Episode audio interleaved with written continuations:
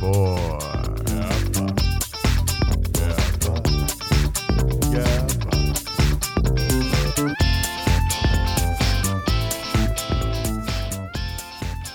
All right. Hey, everybody. Welcome to Yeah, But the podcast. I'm Vivien Gabor, and I am sitting down today with. Uh, I just realized I didn't ask you how, how you wanted me to introduce you. First and last name, first name. How would you like to be introduced? Arielle Rebekah Gordon. Ooh, come on, full name. Being fancy over Uh-huh. here. She, her pronouns. Perfect. Um, gay and probably transer than you. Perfect. I mean, everyone is. so. Um, and we happen to be not just friends, but we're also neighbors. Yes, you live right above me. Yeah, so you get to hear me stomping Yes. around all day. You wear Sorry about cement shoes or something? not cement, but a few other things. Ooh, do tell. Nothing exciting. um, Arielle made me some coffee, so if you hear slurping sounds, sorry about it. I needed caffeine. She works um, at Starbucks right now, I do work at Starbucks right now. doing amazing things with caffeinated beverages and There- now alcoholic beverages. Yes, now I'm now serving alcohol. It is a new development to my Starbucks journey. Uh, I am on the opening leadership team for the Greenwich Starbucks Reserve Bar. It's amazing. Yeah, which is our first uh, smaller scale store in the city that's going to have alcohol and a bakery. Ooh, and a bakery. And a bakery. Oh my god! So you actually make things in store. Uh, so they're getting baked and offsite, and we're prepping a lot of them in store just because you don't have the space. That's fair. But they're getting prepped same day. One of my frozen. favorite memories of working at Starbucks was actually occurred after working at Starbucks. And it was on Facebook. Someone posted something snarky about the pastries. And As they do. or no, it was well, I don't even remember what it was. They posted something snarky about Starbucks and I was like, "Yeah, the customers just don't understand how long it takes to milk the almonds in the back."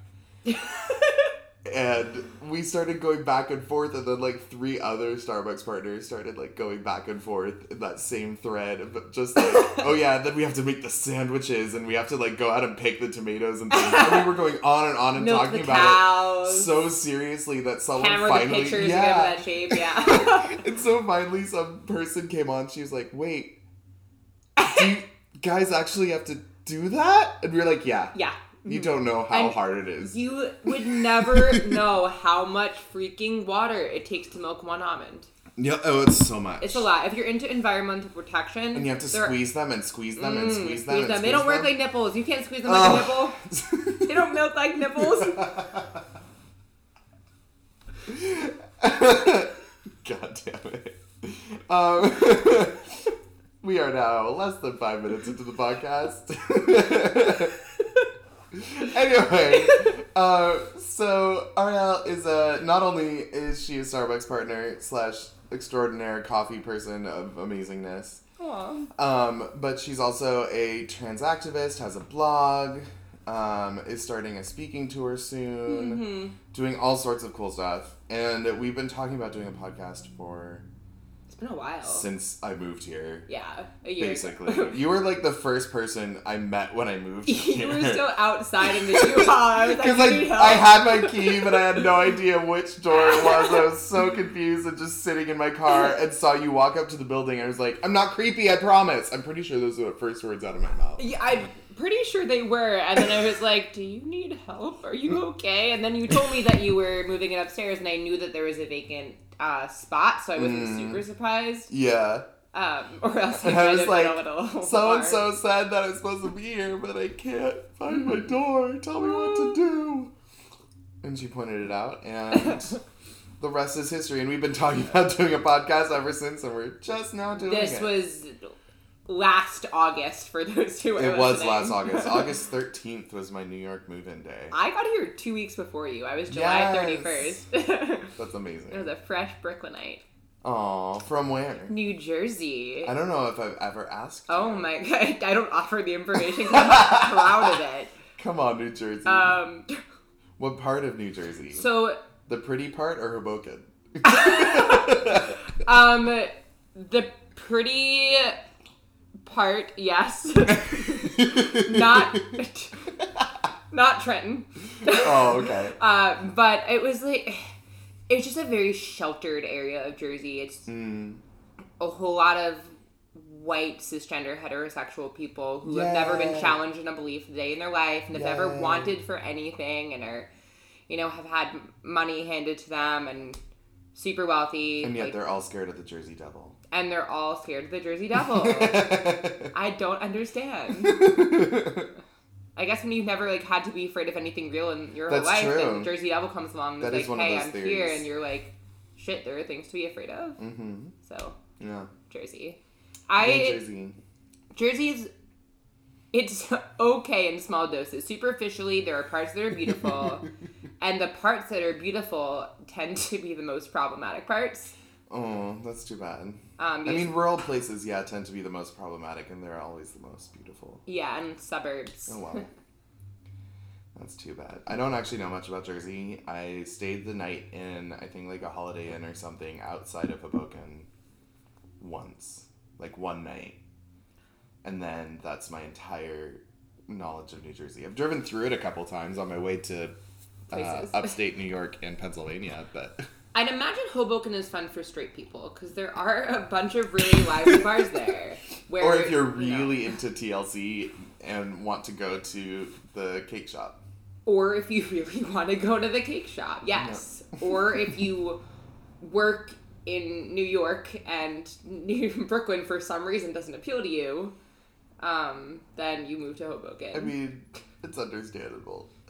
I like Brooklyn. The It's MTA okay. is garbage, but What? the MTA is garbage. But I love my Always. Oh my god, always. Yo, Especially the, on the does two two five. train run anymore? I don't think so. I haven't been in a five in a month and a half, and I don't think the two train like is running. I don't. I don't think so. The last couple of weekends, it's been like, okay, we're not turning it on, and it's Some- like, can you, can you please? I don't want to walk a mile to the Q. Some, sometimes they get on it, and halfway through, it's like, just kidding. Now you have to walk, and I'm like, Literally, or they'll, or they'll go to every stop and then be like, our next stop is Flatbush Avenue, and you're like, so you're just skipping Newkirk. you're just skipping my home. You're literally just.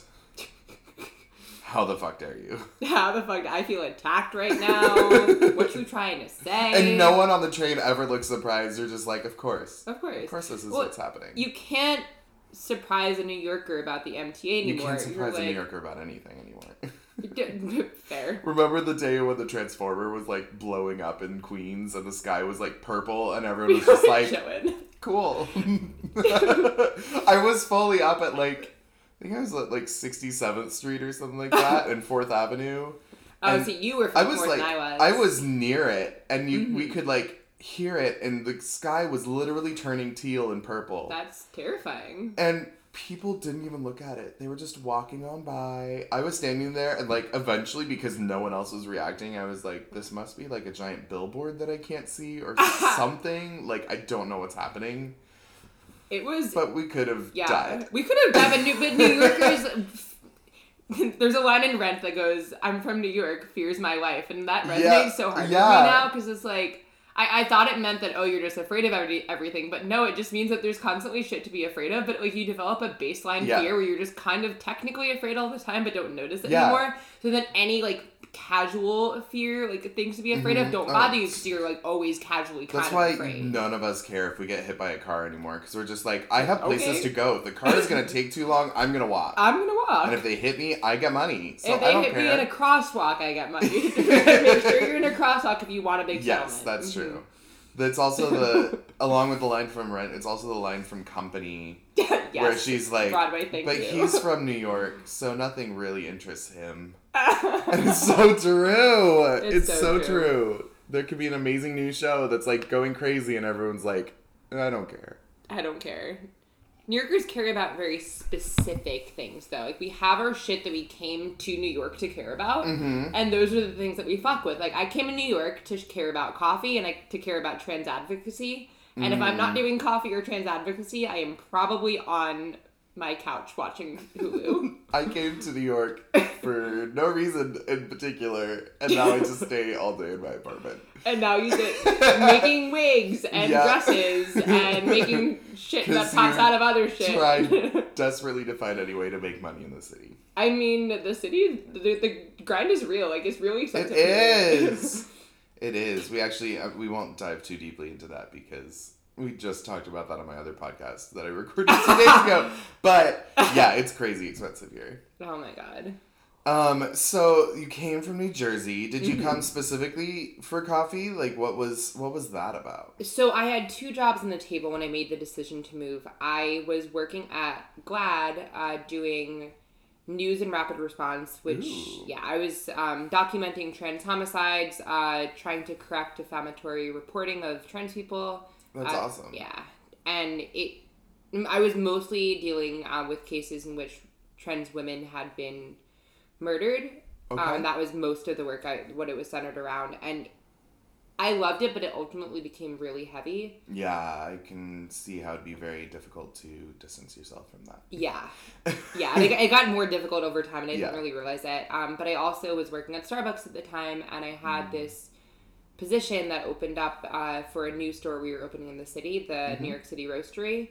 Uh, and Yeah. I, which is beautiful. It's beautiful. And if you live in New York or you're yes. visiting New York and you haven't been to the roastery, go. And if you don't know how to find it, find Chelsea Market and then look Yes, across 15th which is also worth it because there's it. amazing food in there. It's also worth it. Just be prepared for a lot of people in both spaces, especially Oh, if you're there on a weekend. But if you go on like a weeknight at like 7 p.m. Right after the dinner rush, it's a perfect time. Her And there's like a little like noodle place that has like five dollar like noodles and it's so good. Okay, so that's not the one I'm thinking of, but there's always one. There's also one right when you walk in on uh, on 15th Street called Very Fresh Noodles. Ooh. And I took one step in and I was like, "Oh, that guy's making those noodles right there. Those look very fresh." Oh, Oh. there it is. there it is. There it is. God damn. But uh, yeah, so I anyway to bring this conversation back to Rebekah, I moved. Uh, by the time I moved, I, I knew that I'd accepted the position with Starbucks, uh, and I'm still working with the company. But I I knew when I accepted that position over GLAAD that I would have to find a way to tie advocacy into my everyday life. Uh, so I started brainstorming ideas, especially like within the last six months. My mom was very gung ho about me getting involved with some sort of advocacy work, uh, and she recommended I started a blog. Such a good idea. And I was like, I don't know if people will read it. I don't know if like people want to hear my story. Like I know that people like it when they're following me on social media, but do you think I'll really have a following? Um so I started a blog about two months ago. It's called Trans and Caffeinated. Yes. Yes, because I am Both. both. um, and it's centered largely around my experience, but I also try to weave in different resources uh, for people who are transitioning or their families or people who have employees who are transgender. Uh, I focus on different topics every week. Uh, the one that's coming out tomorrow is centered around advocacy in the workplace and finding support uh, in the workplace. And that i mean that's been really important for me because starbucks is such a trans inclusive workplace. I've actually i've started doing trans inclusivity trainings at starbucks for That's senior awesome. leadership yeah. Uh, because starbucks is a company that really does care about making people feel included. And a lot of the time they don't necessarily know how to include trans Mm-hmm. people and how to rethink how they've been taught to see gender because a lot of folks in older generations are taught you know you meet someone they either look like a boy with Yep. air quotes that you can't see um, or look like a girl also with air quotes and you once upon a time it was you could just acceptable. assume- yeah. yeah, No one would call you out for assuming that someone was a boy or girl. Yeah. And based on how they appeared. And now we're in an age where people are starting, trans people are starting to speak up and say, hey, this is a problem. This is something we need Mm-hmm. to start paying attention to. And a lot of what we need to do as I- I'm a manager, but I also have managers. And a lot of what I find is our responsibility to do is create those conversations so that the people who work for us Mm-hmm. feel included, feel supported, and feel like their leaders are doing the work that's necessary Yeah. to cultivate an inclusive workspace and to respect each of them as individuals and as a group. yeah, absolutely. Yeah, I always um, I that's one reason I worked at Starbucks for two years. Mm. Um, was because they were. Uh, or are an inclusive, super inclusive company. Oh my not, God, yeah. Not this podcast is not sponsored. um, I'm just from Seattle, and everyone in Seattle eventually works for Starbucks. It's, I- it's how it works. I was gonna be like, I was gonna be like, oh, Starbucks is not paying me, but no, they are. They're just not paying me to do this podcast. Exactly. Yeah. Um, but when I first interviewed at Starbucks, I was in Missoula, Montana. Montana. Yeah, going to grad school. Yeah. Where I believe it's still legal to fire someone if they're Yeah. gay. hmm Um, and I knew that was going to be an Especially issue. Especially if they're trans. Yes. Um, and I knew that was going to be an issue when I applied anywhere. hmm And so when I sat down for my interview at Starbucks, before we even talked, I was like, here's the thing. I'm gay. I'm not going to dance around that issue. If you don't want to hire me because I'm gay, just tell me now and we Yo, don't have to waste bold. time. That I just so- I yeah. I no. didn't have time to waste time. Well, that's the thing. Is like you. and I, I'm not mm. someone that can hide that kind of shit. Like no, yeah, no. I mean, like I, I could maybe hide it at work, but I'm so out and proud on Facebook, and I don't. Mhm. All of my social media is public because Yeah. I am building this blog. Especially, Yeah. I want people to be able to find me. So, even if I were in a workplace that wasn't supportive, I I wouldn't be able to hide it Yeah. For very long because I am so Yeah. out and proud. But then, like, so what? After I said that, he looked at me and he was like, "This is a Starbucks. Starbucks. Starbucks, as far as I'm concerned, is Seattle property, hmm and being gay in Seattle is legal. So we're going with that." Yeah. And I was like, Yeah. "Okay, cool." yeah, and, and well, and that's very how, how much it is. I mean, it- there's a, a lot of stories of people I've met that are like yours. I have a friend who um, is trans and he lived in Oklahoma, Mhm. and people uh, generally understood that the only establishment you could work in their city where you wouldn't get fired for being trans was Starbucks, and so Yeah. the Starbucks were filled with queer and trans folks mm-hmm. uh, which is really common in cities like that for the trans inclusive places to be just filled with trans folks Yeah. because you have that knowledge. You know that it's, it's one of the only places where you can genuinely be assured that you'll be protected from discrimination and from being fired. And I mean, we're talking we're talking right now about like actual Starbucks stores, not the Starbucks. Yeah. f- What do they call them? Starbucks franchises. Uh, licensed stores and The not the licensed Target stores. ones or the Barnes Noble. Cafe or those kinds of stores. those ones aren't technically Starbucks's, which is why you can't use rewards at those ones. Mhm. BTW. Um, so they can kind of do whatever they want, which is unfortunate. But if you go into an Mm. actual Starbucks, to a degree so the, Yeah. the same protections i will generally because they are still upheld to a certain standard because we can revoke depending Mm-hmm. The on the license. cafe we can revoke their their license Yeah. to serve our products so to a degree they can probably get away with more just because you know they're being directly overseen hmm by who, whatever organization they're inside like be it a barnes noble or a target Mhm. which target is also pretty inclusive yeah, um Target, Costco, Starbucks. yeah, but if there were to be an incident within some like Barnes Noble, say, where someone was discriminated against for being LGBTQ, I'd imagine that Starbucks would have a lot to say about that. Starbucks corporate would, would have Mhm. something to Oh, say and would consider renegotiating that agreement uh, Yeah. because ultimately, like, It Even does if it- speak on their brand. yeah, it speaks in our brand. It speak even peop, the general population doesn't know that these are licensed Mhm, licensed yeah. stores and not corporate. They think like, oh, I'm in a Starbucks, which is why people are confused when they can't use their rewards there. Mhm. And so we still have to protect yeah, our brand and and protect our brand's reputation as a trans inclusive workplace. yeah.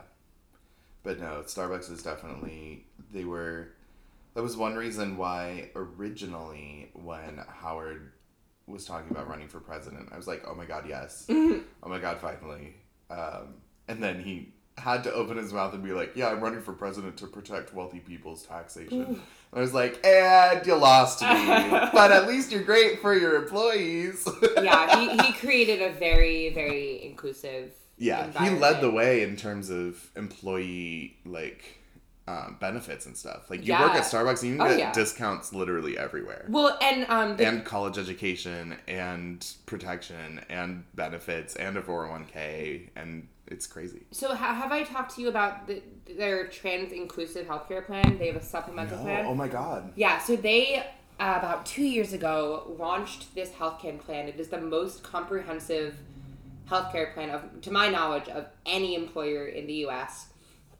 And basically, under this supplemental plan, you can contact Starbucks Advocacy. There's a phone number available mm-hmm. on our informational hub, and you call them, and any trans affirming procedure that isn't covered under your actual insurance, if you have insurance through Starbucks, this supplemental plan will co- reimburse you 100% as Oh long god, as you go through one of the providers. Yeah. That's amazing. I've saved like I so I've been going through uh, laser hair removal for my face and electrolysis uh, leading up to my bottom surgery, Yay. April 15, 2021. Yay. Hashtag brand new pussy. yes. And god damn it. That's amazing. uh, and so uh, my uh, not my electrolysis because I, I I went through my hospital um, the electrolysis that they recommended as opposed to the one that Starbucks recommended. But as long as you go with their recommended practitioner, like I did for my laser, Yeah. they have paid me back seventeen hundred dollars over the past like six months. Oh my god, that's amazing. Mm-hmm. It pays more than my actual insurance. for Yeah, Like- And as someone who actually knows personally several of the members, at least of the original LGBT, they the the I don't remember what they call it. Pride Alliance. No, uh, uh, is that what they call it now? The Pride Alliance. The Starbucks partner network Yeah. for queer people. Yes, yeah. yes. Pride Alliance. Um, I've met many of them, and I'm Yeah. friends with a couple of them, and they're really cool people. yeah. Um, and so they're they're they really work hard. It's I think it's honestly the company that works the hardest to make sure it's LGBTQ plus uh, employees are taken care of correctly. Yeah. Um. So I mean, for the, for those of you listening, uh, Pride Alliance is Starbucks LGBT uh, worker alliance within the company. Uh, so they host events throughout whatever area they're in. So the New York Metro Pride Alliance does stuff in New York City, and it's specifically for people who work for the company to meet other LGBTQ people who work for the company. They also have a Latinx one. That's uh, this, amazing. yeah, that's done a lot of events. I've I've attended a few of them. They're wonderful. Uh, one for women. Uh, there's a ton of them that support different communities within the Mm-hmm. They company. also um, were, I believe Starbucks was the company that spearheaded, I don't know if it's a national thing yet, but the Safe Space um, program or Safe Place program.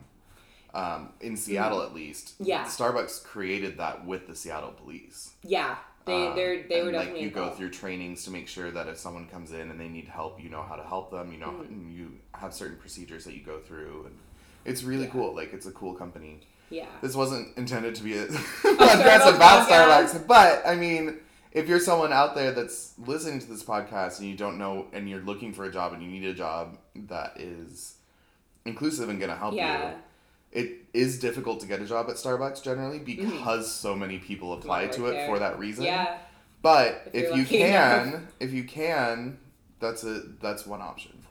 I applied to Starbucks for that reason. So I, Mm-hmm. I had gone to a boarding school that. Ooh, okay. Do you not know this about me? No. Oh. It's not as bougie. I always dreamed of It- going yeah, to boarding it's so not this boarding school. uh, so they, I came out as trans at boarding school for the first time uh, publicly, and immediately my therapist outed me to my family, Oh, told them I was doing it for attention, and then the school Oh, emailed God. all of the teachers and all of the other staff, telling them that they were uh, not allowed to use my name and pronouns because it, and I quote, interfered with my therapeutic process, uh, which, if you know anything about the WPATH, you know, World uh, Professional Association for Transgender Health Standards of Care, preventing someone from transitioning does the exact opposite. Opposite, It yeah. can lead to suicide, can lead to depression, Yeah. dysphoria, um, all sorts of mental health concerns Mm-hmm. that are compounded by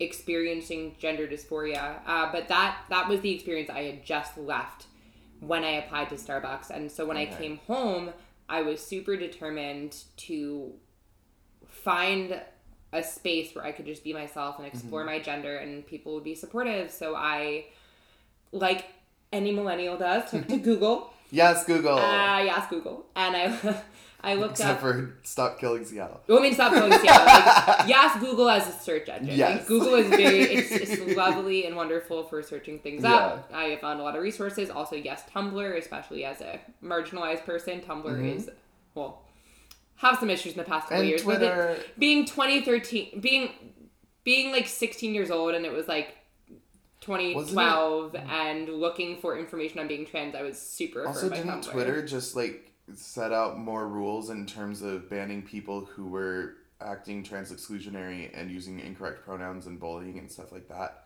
I think I read that yesterday. I feel like I read something about that and didn't get to actually go into it, so I Yeah, don't know. there's something about to that. Something about that. Do your research, people. Do your research. I didn't.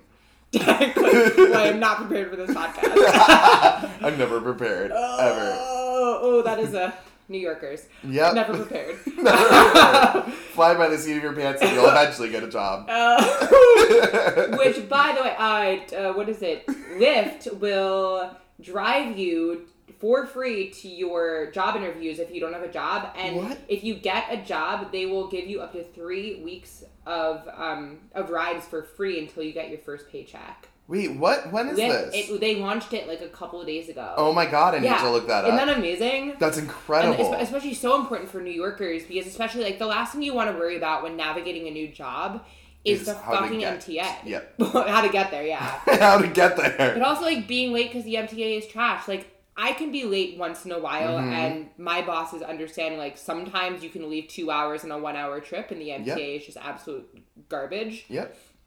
And they understand. But think of someone starting a new job. Like if you're You- late, Well, and, and when you're starting a new job, you don't necessarily know the average commute time Yeah. either. Because the commute time that Maps tells you isn't always the actual commute time. no, New York, you could have to leave at say, oh, it's 45 minutes. minutes. Because technically, from here to Times Square is a 45 minute train ride. I it has never taken. It has never taken me 45 minutes. It's always an hour 15, hour and a half. Yep. Yep. So, like, until you've done that route for at least a week, you Mhm. don't know how long it takes you to get to a job. So that's really yeah, cool. yeah, it's really cool. Um, but, any- but so back to Google. We got we got here from yes, Google. yes, yes. Um, how you get to anything. how I get to it. I I'm good at retracing conversations. It's a weird skill I'm that terrible I at it. Could you just teach me? I got this skill from backpacking because when you're out there, like it's so serene in nature that you can just like listen to your thoughts and trace your line of thoughts back like three days. like three days ago, I thought of this, and that's how we got here. Weird, but anyway, so I put uh, gender inclusive workspaces or uh, trans friendly workspaces, I think was how I said it, into Google. And the two places that came up for New Jersey were Trader Joe's. And yes, Trader Starbucks. Joe's. That's another great one. Yeah, Again, Trader Joe's is great. Seattle company. Seattle company. but Trader Joe's did not hire me tier tier. Uh, also a very hard company to get a job at because very- yeah. everyone wants to work there because oh yeah. its benefits aren't around as good as Starbucks. Yeah, and when I um when I interviewed there, I was already working at Starbucks a few months, and I wasn't Mm, planning to give up that job. So I was just like, oh, I'm just gonna work here Yep. part time, and I I think that was ultimately what did it because they were looking for a full time person. got But it. anyway, Anyway, I found Starbucks. I interviewed at two locations like a couple of days later, and I was working there within a month after graduating from boarding Oh school. God. And the first couple weeks there, I told one of my coworkers that I was at that time gender queer was how I identified. Uh, and then I slowly just started telling more and more of my coworkers. And then eight months into working for the company, I came out I transitioned while working for the company. Uh, my manager was super supportive. She was like, you know, I, I, I may slip up in your pronouns. I apologize in advance, but please correct me if I do. hmm Um, That's amazing. and yeah, and they were just it, it was such a great experience, especially compared to what I had just left at Mhm. boarding school. And that's ultimately why I've been with the company for five years because Yeah. I, I love what I'm able to do. Yeah, completely. Um, on that, oh, not on that specific note. Actually, on a note from like two minutes ago.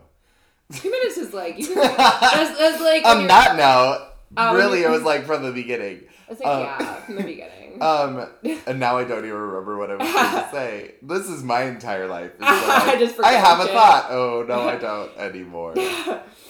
Um. Oh, it was you were talking about how, um, you were talking about the the um, what they were saying in terms of, um, using gender affirming pronouns in your name in terms of it affecting your therapy. hmm Um, I know something that has been kind of a hot button topic for a long time is um, how to react when like people when it seems like someone is using that for um, publicity.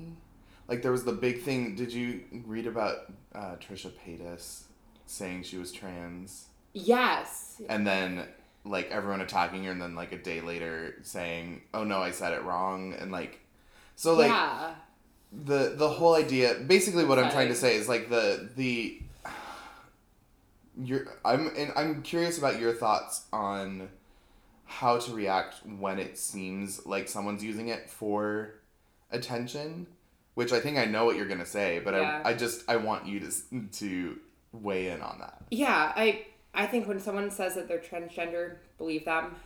And I don't think there's any harm in doing that. I think it is better to affirm someone who is transgender than to call out someone who is just saying it for attention because Mhm. ultimately like they will get their just desserts mm-hmm. if they are doing it for that media buzz, if they're doing it because they think it'll get them that attention. But just because someone seems like they might be doing it for attention, that might not necessarily mean that they are. I was, that was what folks said about me. People said I was Mhm. doing it for attention because I was, I struggled a lot with attention seeking, and it was because I was so insecure Mm-hmm. about my identity and about what I looked like, and I was so dysphoric that I felt the need to seek attention to to be validated, to be affirmed, and someone could have people could have kept discounting my coming out as an attention ploy Mm. because they thought it seemed like one, Mm. Interesting. but it just took a couple people to not say that yeah. for me to feel affirmed. So I I think always err on the side of affirmation. Yeah, absolutely. And I think something that a lot of people don't realize is like even if someone is doing it for attention or or if they're not uh, mm, how am I how do I I'm really good at communicating ideas, especially complicated ideas. No, these are these are really complex ideas, and they're not black and Yeah. white. I think there's a lot the right in the middle. Gray. There's there's the the idea in kind of the queer hive mind that once you're you say you're trans, there's no going back. But I I've known and seen a lot of people who have started transitioning because they believed they were trans or or saw themselves in that place. And then a couple years down the road, that wasn't where they wanted to be or felt Mhm. comfortable being anymore, and so they um, stop their transition and it that happens that's I- gender and sex is Yeah. all fluid and it All happens fluid. and it doesn't make anything less more or less valid it just means that we're all on this journey and Yeah.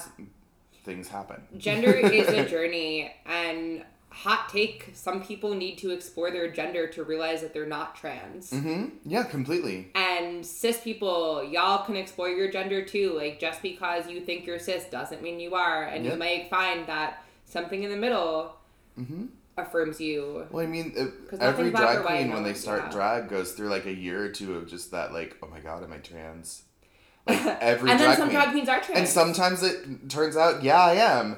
And I've had people ask me, well, you like being fat and curvy and you have real boobs. Are you trans? I'm like, no, I'm just fat and curvy and Yeah. have real boobs that I'm working on getting rid Um, of. speaking of queens who realize you're trans, uh, the first podcast I was on also had Peppermint on it. Yes, also, Peppermint. She performed at my school and I gave her a hug, so basically I'm Peppermint's best friend. yes! Perfect. And she was in Starbucks while I was working and I was running the floor. Like I was in charge. Yes. And I could not do my job for 10 minutes. I was just standing there and people were like, What are you doing, Arielle? You're in charge. And I was like, But that's Peppermint. and they were like, Who? I was like, Peppermint? That's peppermint. what do you mean, who? Get out of my school. I didn't say that, but like, what do you mean, who? Peppermint?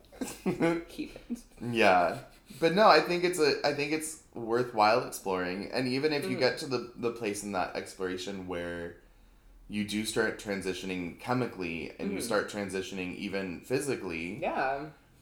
and then down the road it doesn't feel like you anymore, that's totally okay. gender is fluid. I when I first came out, I was like, no, I am strictly femme all the time. I need to do all of the feminine things. And as time has gone on, I've realized that I left one gender box to shove myself right in another and that didn't Mhm. feel great either like i i do enjoy wearing makeup i do love wearing dresses but i think if we all really thought about it we're some kind of non-binary we're Yeah. all like nobody is the strictest ideal of femininity or the Mhm. strictest ideal of masculinity you know we're all somewhere in the middle and all on even if you're cis everyone is on a gender journey Yeah. Even if you don't ever question that even Mhm.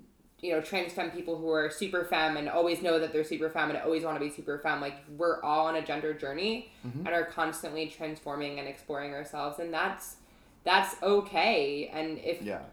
you know if five years from now i i realize that i am non-binary and want to use and and, and use they them pronouns hmm and realize that i was never a woman like that's that's okay Yeah. The one thing that I am not is a man. I am not a man. of all the identities, I might be non-binary, I might be genderqueer, I might be gender fluid, I might be just totally trans feminine, but it's the only thing I'm not. I wish I wasn't a man.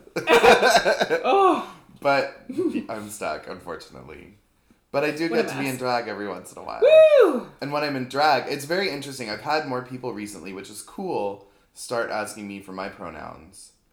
Um, which doesn't happen very often because I do tend to present fairly cis when I'm out of drag, especially now that my eyebrows are coming in and stuff like that.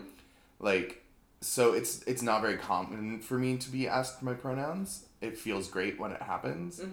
Um, and the only thing, the only time I'm ever like sure of my pronouns are when I'm in drag because my drag character is female, Yeah. and so you use she her And pronouns she is in drag.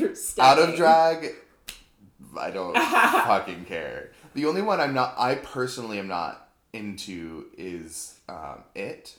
Yeah. But there are certain people who are, and that's totally okay. I just, Yeah. I personally do not like that pronoun. It feels But- dehumanizing. Yeah, me. it does. But then at the same time, there are certain people that don't want to identify as such, which is totally okay. Yeah, and I, I think I mean, and if anybody t- asks you to use a specific pronoun for them, respect it. hmm Um, Even if you don't like that pronoun. Exactly. And I, I personally am of the opinion that if you don't know someone's gender, it is okay to use they, them pronouns until Yes. you discover what pronouns Yeah. they use.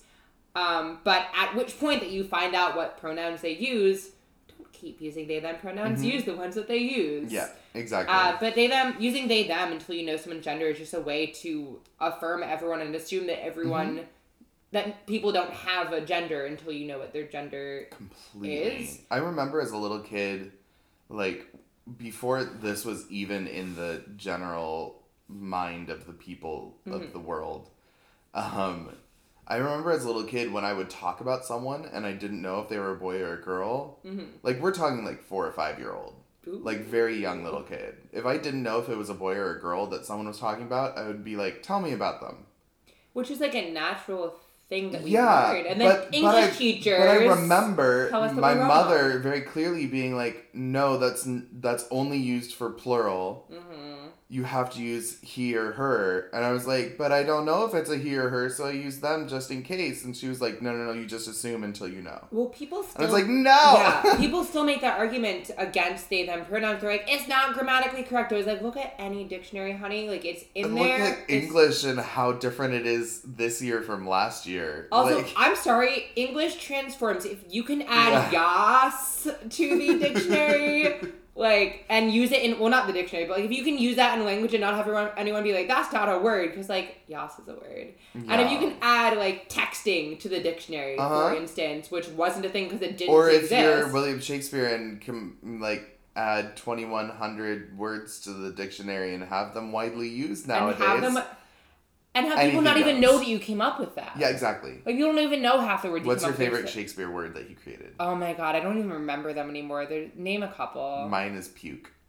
That was his word. Uh, that I used to I used to have like a list of them It's like Shakespeare created this. Yeah. That was like in high school. Oh, one of my friends in college had a had the list of all of the I words he created that, on his on his wall. It was great. Yeah, I.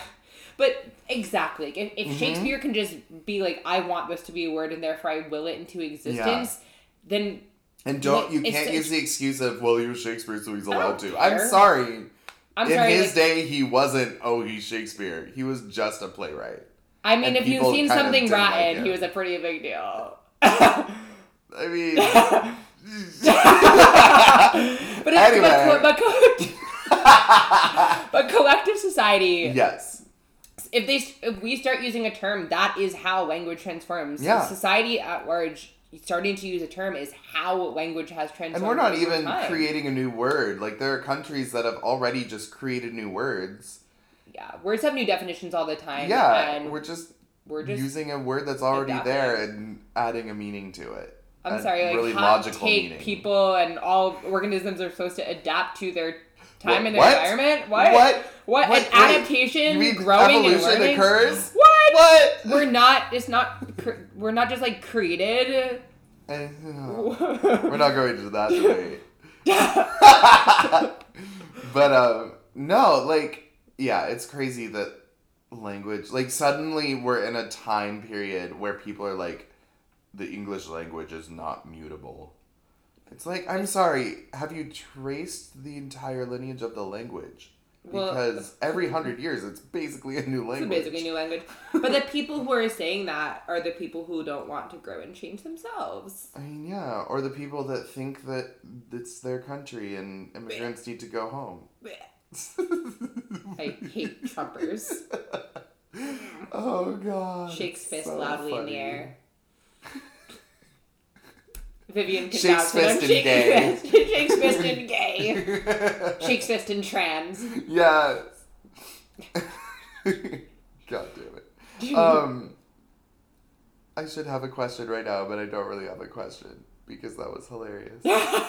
um, so in on I guess steering away from like workplaces and stuff Mm-hmm. like that. So you have a blog. What is your blog about? Tell me about your blog. Yeah, I'm gonna say so- blog as many times as blog, I possibly but can. Y'all don't see her hand motions right now. Like Vivien is flicking her wrist with like her like Full on like- forty five degrees. like 45 degree like forward motion jazz hands kind of like like if jazz hands were turned forward towards the recipient as opposed to on the side of the the full on like Mel Brooks fagula. Yeah yeah uh, so my blog as i talked about before so it's called Trans and Caffeinated uh, i also have a facebook group if you want to stay up to date or you can Ooh, subscribe on I'm part of the Facebook group. Yes are, you're, you are you aren't I am. oh, okay i was gonna say. I say am, okay, I know i uh, added you Yeah. Uh, it's called Trend. Yeah, so go to transandcaffeinated.com. You can subscribe that way.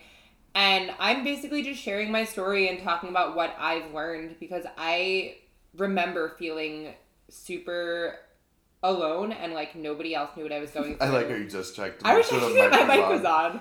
I do Um, that like six times every podcast. I was like, oh no, like, I said so many funny things. Are we gonna ever hear them again? um, yeah, but I remember feeling super alone when I first started transitioning and like I couldn't see myself on the internet. It was, you know, there were a couple resources that came up when I searched inspiring trans women, which was one of my frequent Mhm. Google searches uh, when I started out, and it when I came out in 2013, Laverne Cox wasn't even a public figure yet. So keep in mind, like, Wait, these- seriously? Yeah, she's she- that new. well, she you could read her things that she'd said, but she wasn't prominent. That's true. She was acting, but Orange is the New Black started. That's very true. When she came, I and out. she came and spoke at University of Montana, and I got to go see her speak. Mm-hmm. And I remember all over campus, people were like, "Who's that?"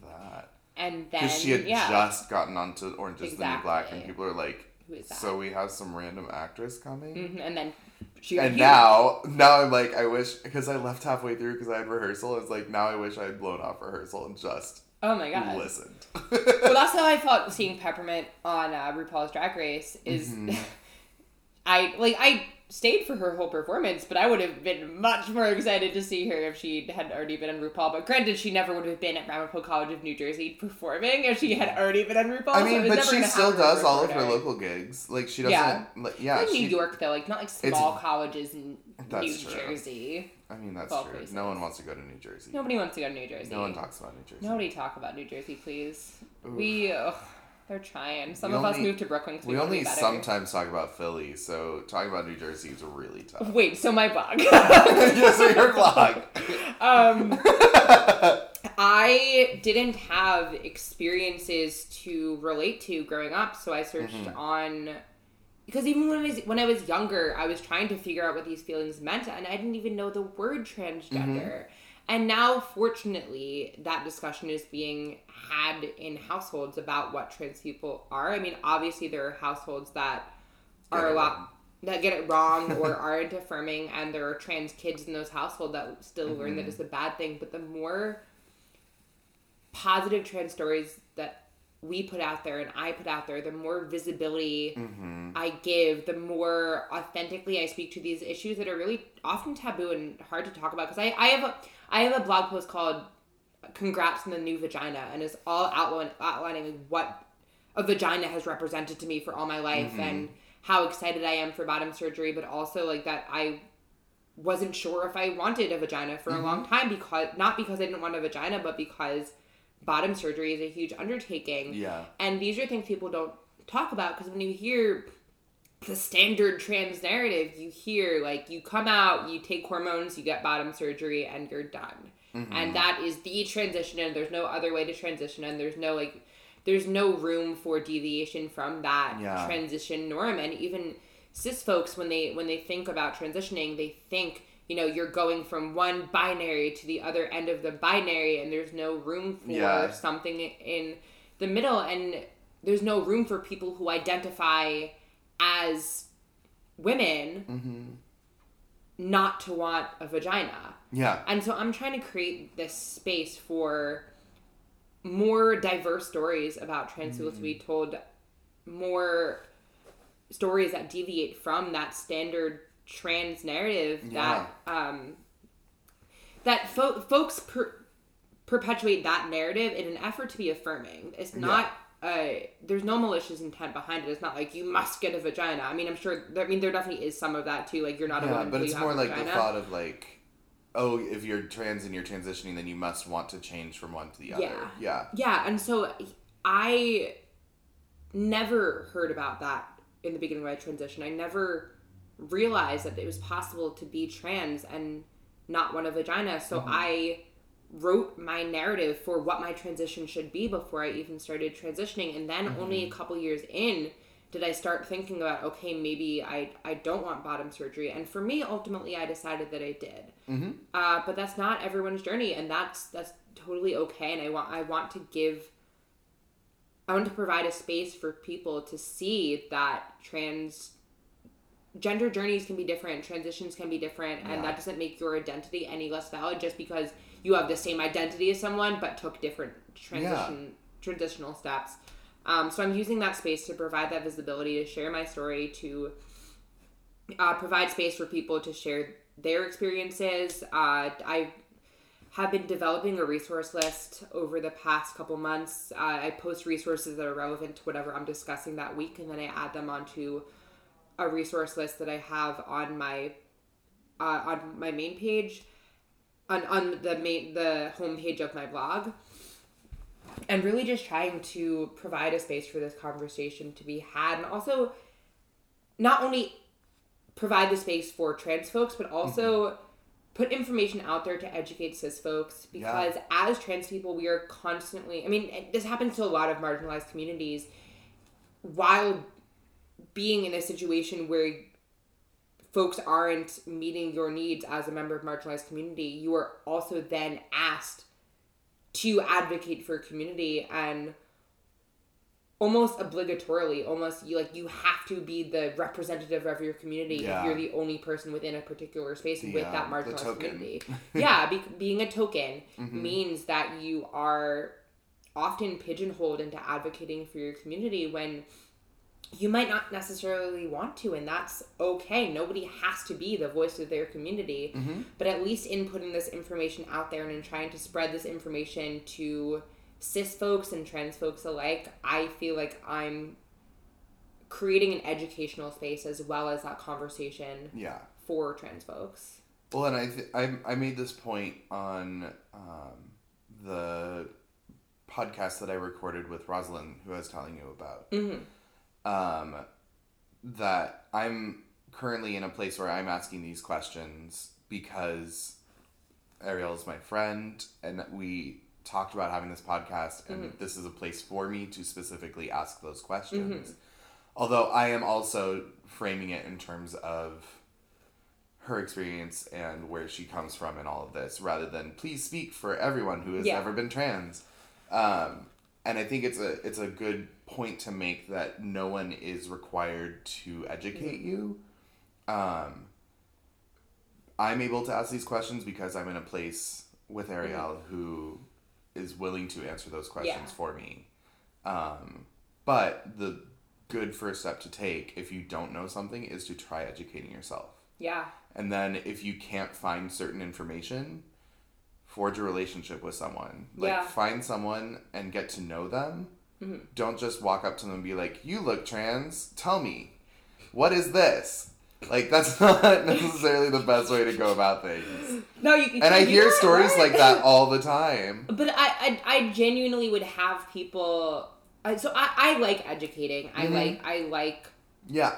giving people that information. But I would have people like interrupt me while I was doing things to have me educate them, or like, or I'd be at work and people would try to have a conversation about, like, people would ask me about sex, like at work, and Time and place, I'm sorry, people. if I- Time and place. if anyone wants to know how trans people have sex, the answer is better. Ooh. Mm-hmm. it's also like it's also just like walking up to any stranger and being like, "So how do you have sex?" It's like. It's not your business. Like what? What? With, with my nipples. um, Just I it full I ran my head into the wall and just Oh. stand there for a while Hey, in the don't corner. don't kink shame. This is a queer, queer and uh, kink fair, affirming that's fair, podcast. That's fair. If I want to ram my head into the wall before I have sex, I sure as hell will. That's true. Yeah, but we, you don't go up to random cis, fo- cis folks and add, ask that. Just like you don't go up to random cis folks and ask them to describe in great detail the shape of their genitals. Like people, the amount Yeah, of people that ask me if I've had bottom surgery It's is so crazy. it's so alarming, and I I responded. I eventually I learned to respond by being alarmingly open about like alarmingly and, and disarmingly Mhm. open about my surgical status to the Uh-huh. point where I just like discuss the fact that I'm having bottom surgery soon and scream hashtag brand new pussy everywhere. Like, you know, well, And context then is you start telling them exactly but- how the surgery happens, and are like, "This is a And great YouTube video if you want to watch the CGI version of this." Or then there's the actual. Yeah. Okay, I also went on a journey where I watched all of those Slice YouTube videos because I was very curious, Mm-hmm. and it was a little scarring for me.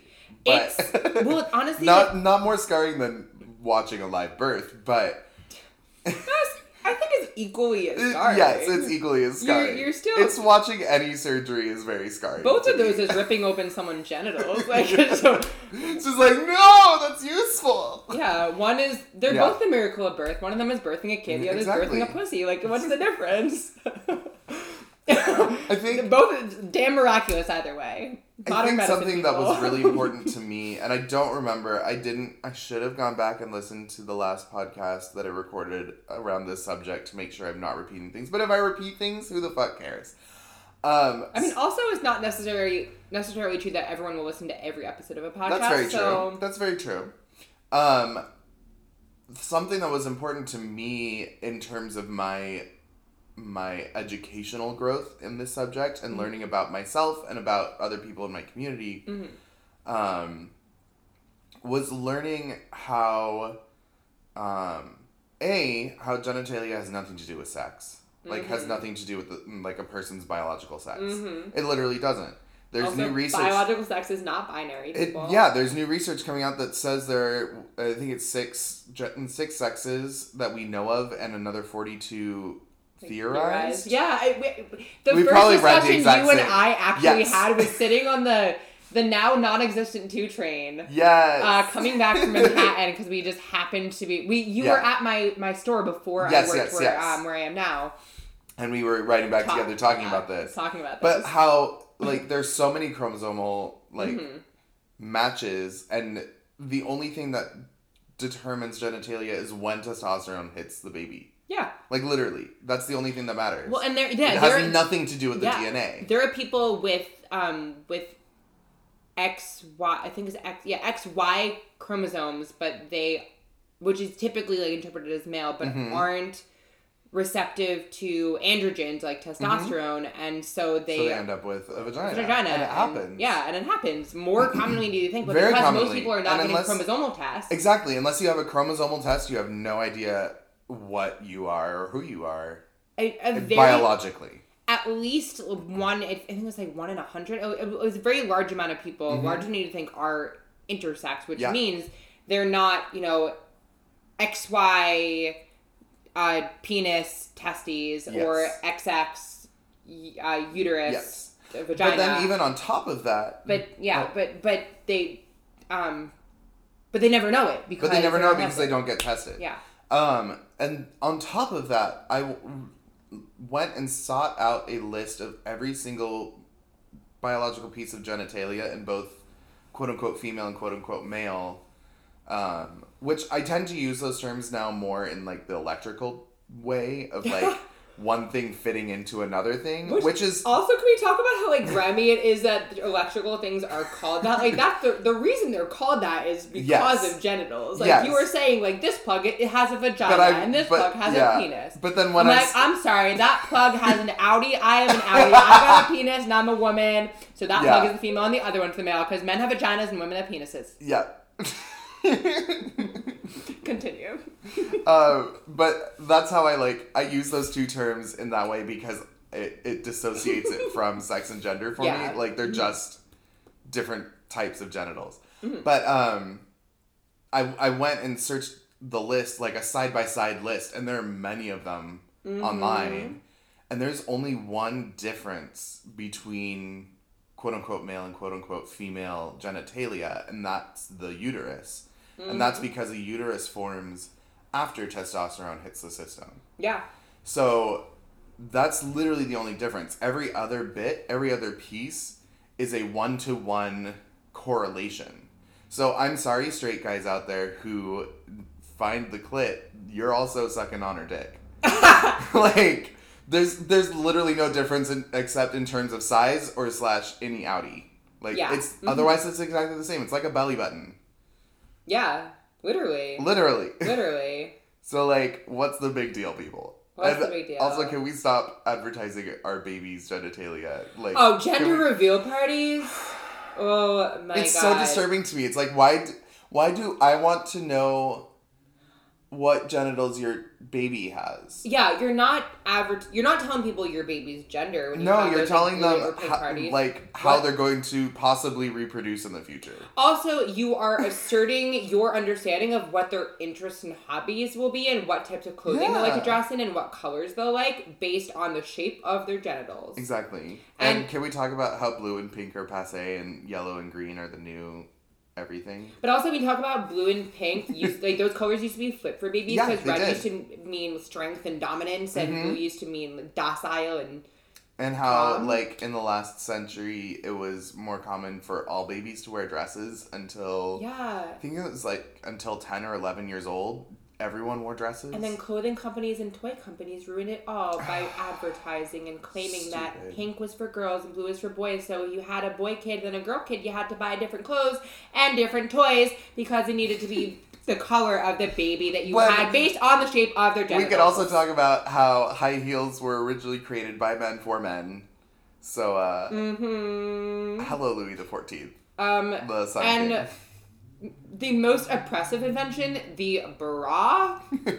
Which I mean, Okay, not, in the context that it was replacing the corset is not that bad. In the context of replacing the corset, it was a fantastic horrific move on behalf of women, but it was created by a woman, and it's still fucking uncomfortable. yeah. Free the nipple, people. We're it's figuring 2019. it out. We're figuring it out. I personally like them, but that's because in drag I like to be nice and perky.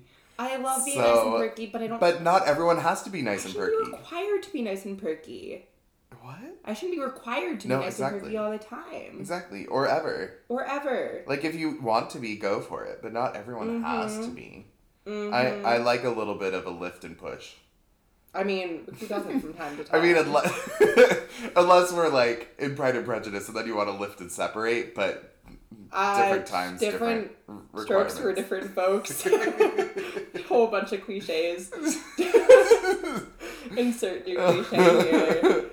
Um, but I um, back to gender reveal parties. I did, it, it's just, just an, such an absurd practice, and Yeah. you're not revealing the baby's gender because, frankly, if my parents had had a gender reveal, reveal party, which thankfully they did not, they I would have revealed my gender to be male, and my gender was never male. I was always a little trans Yeah. from the time I could speak, and if they said I was a male, they were wrong. Yeah, and I I honestly don't remember gender reveal parties being a thing before like 2008. It was like invented by some guy on the internet when the internet got popular. Like I literally honestly don't doesn't do remember it pre-college. Like I don't think I've ever heard of one pre-college and then all of a sudden everyone was having them and it was like this is what? um, so this, Why did we create this? the story that I heard was that it was accidentally sort of I mean not accidentally, but it wasn't created with the intention of it getting big. It's just some dude in like Iowa or something had this idea and he did it and then suddenly everyone was doing it and I saw an article recently and you know I don't I can't validate that these are 100% facts but this is the story that I heard.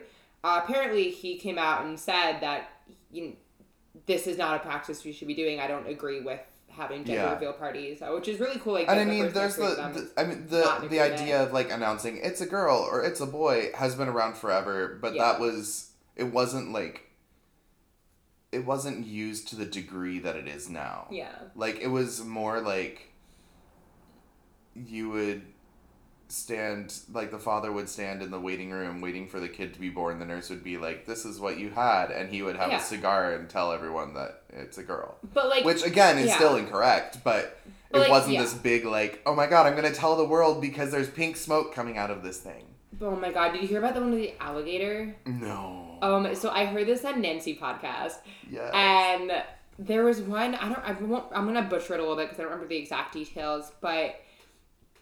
It was this. They, they were playing a game where it was like, oh, was this the real gender reveal or did I make this up?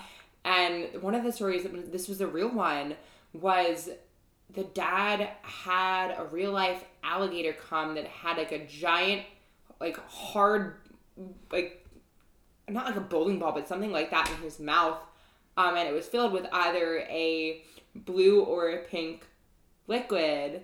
And the alligator, like, they don't open their jaws once they're biting down on something, so they put it in the alligator's mouth and it broke open and had blue fluid in it, so it was a boy. And isn't that just about the craziest fucking shit you've ever heard? Are the cis okay? Because I don't think so. Vivien's making a crazy face right now. She will be back in like five minutes. i don't know what to even think like why like, Or like there recently there have been a few people that have blown themselves up doing it. Or there was I just saw today Good. there was a plane that crashed after dumping tons of pink liquid. oh. And it's just like, can people just stop being stupid?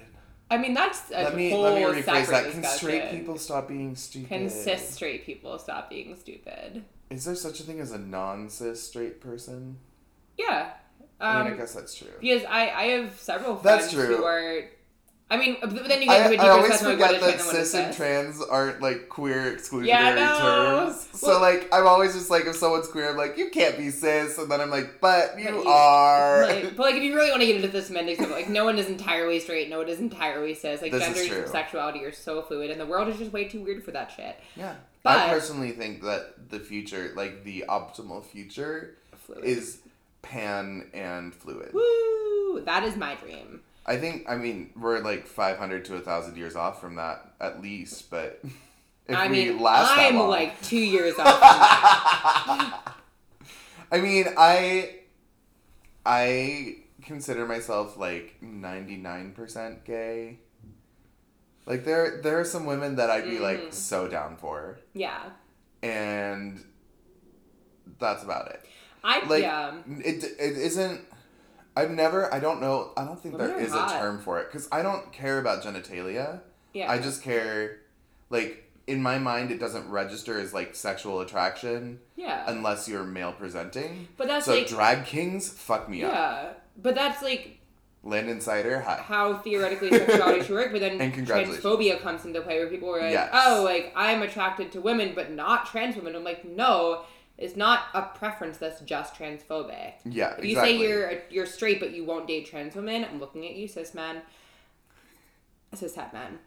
You know that that's that's just no, transphobic. it's that's something that I've tried to explain to people before. Is it's the the difference between a preference and being phobic of something is saying I would never versus if it happens okay, but that's not what I've normally been looking at or Mm-hmm. Yeah. have been looking at. exactly. so, like, if- Discounting an entire group of people Exactly. based on the shape of their And I- genitalia is transphobic. I've had those conversations about fat people where like someone will say I'd never have sex with a fat person. Yeah. Like that is fat phobic. that is To yes. say I haven't so far been attracted to a fat person, but I'm not I'm not closed off to the Yeah. idea. Like if I if I'm into someone Yeah. and they happen to be fat, I don't care. Yeah, That's a preference. yeah, That's the difference. yeah, And the same applies in terms of Trans gender. The same applies in terms of trans.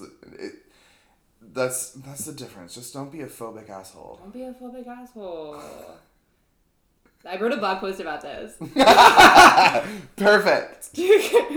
so uh Go read the blog. transandcaffeinated.com.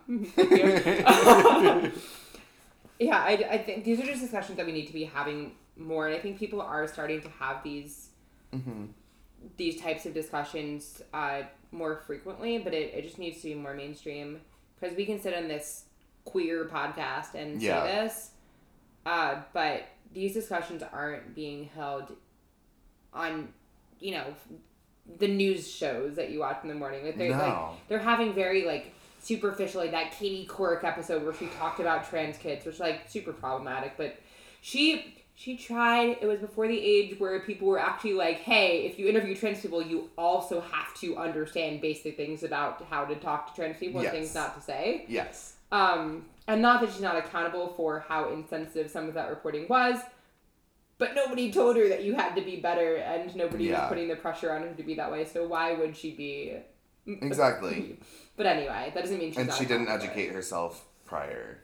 Yeah, as well. exactly. But anyway, besides the point, like there, that is the type of media reporting that was happening three years ago, and now we're slightly better. Where you know it's Slightly. still mostly cisgender We're people doing the reporting, and Crowning Meghan McCain as an honorary rude girl, but ridiculous. and not allowing trans people on Drag Race. also ridiculous. Yeah. So or I mean, should I say we're allowing trans people on Drag Race, but we're not allowing post-op trans people on Drag Race. Which I'm sorry, that is a ridiculous distinction for Yeah. anything. Well, especially because there have been drag queens on that show who have had more operations than any trans person also, is required to get. you're telling me that you're gonna like cavity search me before you let me on a TV show, Right? You're gonna ask me how much silicone is in my body before I go, or how what hormones I have in my Right? blood. Like, you're gonna blood you. test me. Fuck you. fuck you. Like I remember reading or listening. I can't remember which one it was to a an interview with Jiggly, where she was talking about when she was cast, she was already on hormones. Mhm. And she was told she had to stop hormone therapy in order to be on the show, and she Mhm. did, and then she started it back up after, and that's ridiculous. Mhm. You should let someone, if someone has a medication of any kind, let them have their damn medication, give me my fucking medication. right? Like that's stupid. Mm-hmm. I agree. And then you have Dragula out here crowning drag kings, which is amazing. Dragula. Woo! I so I didn't really get into drag because RuPaul was transphobic. So like I like drag, but I I've never really watched Drag Race just because Mm, of that because I felt so invalidated by it. Um, but all of my friends are telling me I should watch Dragula now, and like objectively I should because you should, and it's on Netflix. I now. love drag. I just don't like. It's drag- real easy to watch now. You don't even have to have an Amazon Prime account. Yeah, If I'm you have Netflix, it. you can watch it. At least in the second two seasons, you can't. Watch the first Everybody tells me I should. Like, to, a bunch of my best friends are like, I'm in a group chat with them, and they they all talk about every week's episode of Dragula. Right? And It's- I'm like, it's great. I don't know what I you're talking about. Watch The Good Place. The Boulets are amazing. They also what was I think a big deal for a lot of Drag Race Mhm. fans was the fact that the Boulets before every critiquing session Mm. said we're not critiquing your drag because drag is art and art is subjective. Mhm. Where we're we're critiquing your drag as it relates to this competition, which is something Drag Race never made the distinction between. That's a very. I, I like the intentionality behind that. yeah, I think that's really important. yeah. Um, And I mean, it was the same thing in terms of like they made sure that the people who were not cis men on that show Mhm. were recognized as being kind of the heroes that they were because Yeah. of being in that competition as they are yeah. and that never having happened before. I have dreamed for a while of being a drag king just because I love gender fucks. Do it. Yeah, I would. We're I gonna do it. We're gonna do it. we're do gonna it. do it. So I'm, my my drag king name is Jean Romper. Um, and I start in a rainbow denim romper, and the at the end I reveal to a sequin rainbow dress. Um, Perfect. come see me on November thirtieth. Uh, the category is poor. It's a queer latte art throwdown. Yes. Donating to Housing Works with the Yes. proceeds. That's amazing. hmm my friend Mika is running it. They are so cool. So you're gonna take lots of videos and post them on your blog, right? I'm gonna take lots of videos, post them on my blog. Probably like have a whole blog piece about the event. It is Yeah. oh, it is it is pose themed, so it is Yes. ballroom style. Like you pick a house, you compete with your house. And I think something just to like put this bug in your ear, which is Mhm. probably already in your ear, but I don't care. I'm just gonna put the bug in your ear because I. Uh, sorry about it. I normally would ask permission, but I know, but it's important. You need. But this is important. I know. Is, I, I uh, under- as your friend, I understand. especially as a trans femme person Mhm. who's doing I'm what now? who's uh, going to do a drag king. Mhm. I think there's a really interesting article in there in terms of I've heard of people doing that before and having people get really confused in terms of well, if you transitioned from male to female, why do you suddenly want to do drag as a male? Because gender is performance. Exactly. but it's I think it's a I think it's a big it's it is complicated to a certain extent, but it also I think there's a lot of confusion there for a lot of cis people. Well, and I think that's the exact conversation that I'm trying to create, and also to separate identity from perform from gender presentation and Yeah. performance. Um, because a, a there are a lot of trans feminine people who have giant bushy beards and love their giant bushy beards, Uh-huh. and I'm allowed to perform a masculine role. I'm about allowed to play a man, or Mhm. men are allowed to play women. You know, in Shakespeare's time, Yeah. men played all the parts, um, Yeah. without identifying as a man. And I, I, I think, you know, I, I don't often enter into this whole discussion about it when I bring up that drag character because the, I've been talking about this for a while. But really, that is the conversation I'm trying to create Yeah. is the fact that I'm allowed to have fun performing masculinity, Yeah. even though the last thing I ever identified as is a man.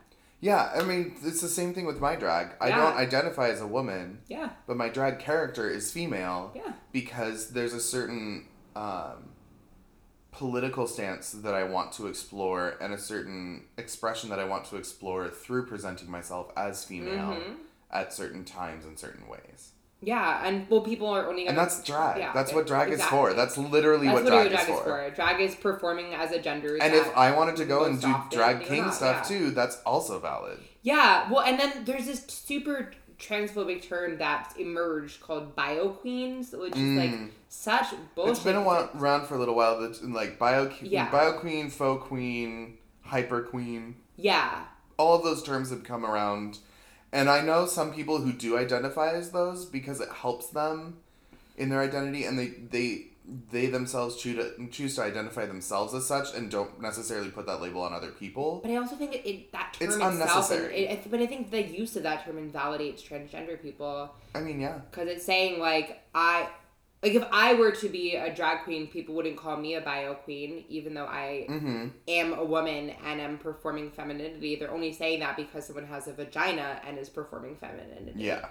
Um. So it is so focused on the genitals that it just it it feels. Also, I have to say, most of my favorite queens are not cis male queens. I mean, that's amazing. Just amazing. gonna say there are lots of amazing queens out there who, guess what, aren't cis males. Okay, but how fun would it be to see Jean Romper live on stage? It, would- it would be incredibly Ah. amazing, and I hope I get to see. And people would be like, "What gender are you?" And I'd be like, "I don't know. Call me when you find out." Just not a man. I'm, I'm, you know how when they say, ladies, gentlemen, and those who have yet to make up their minds, I'm the kinky third option. yeah. I'm just like.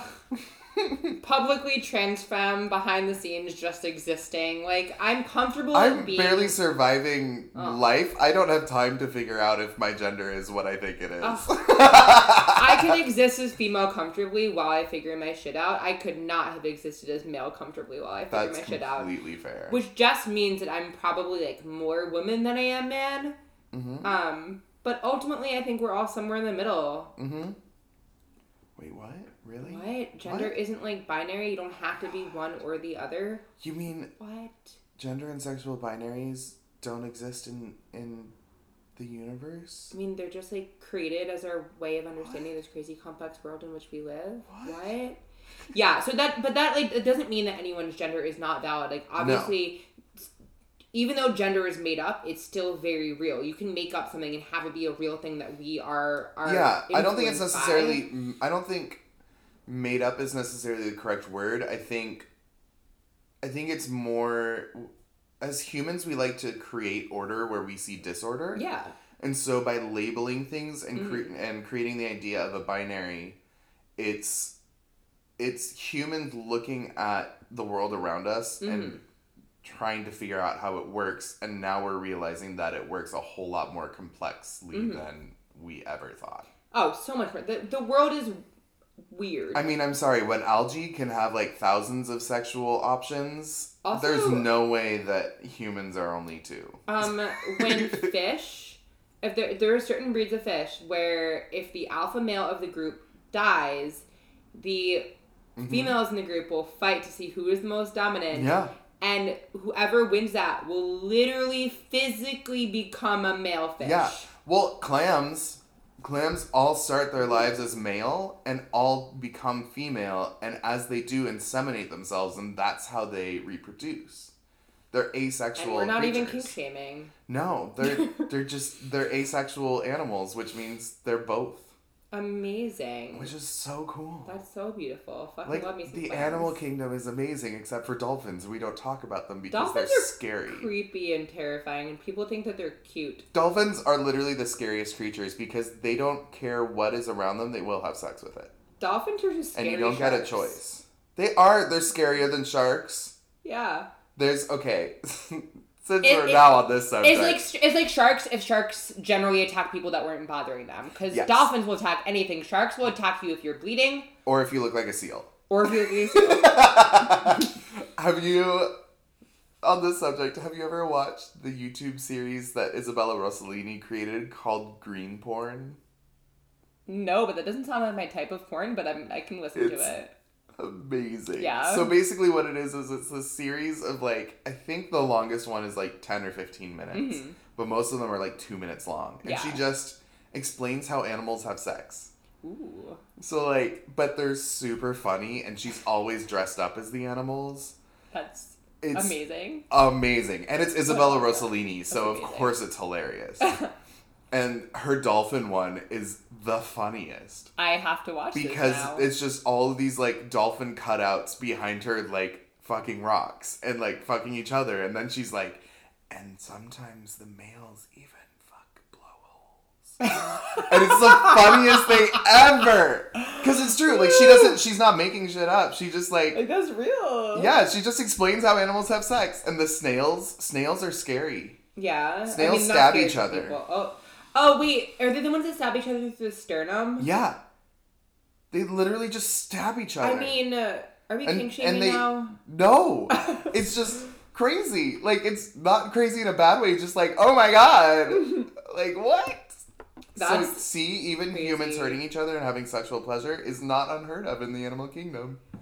Yeah, hurting each other. Just don't kill each other. Don't kill each other. um, consent is mandatory. Only hurt people that want to be hurt. And yes, but also them. don't still don't kill them if they're asking you to, unless it's killing- legal in your state killing people and written down and signed. if you're not a doctor is not legal in any state.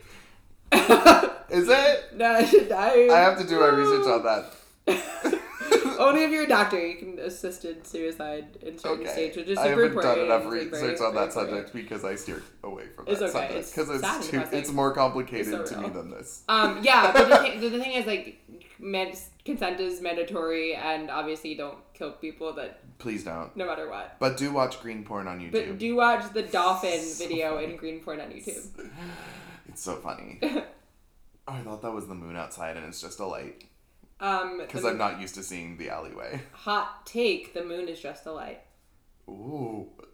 Actually, did And you know the moon light. doesn't actually It doesn't produce light. So produce the, light. the moon is just a big ball of cheese It's with light bouncing mirror. off of it. it's a giant The- mirror. The moon is a giant mirror that also, a hot light. take that one of my friends reminded me of the other day. Most animals that we see are as blue are not blue.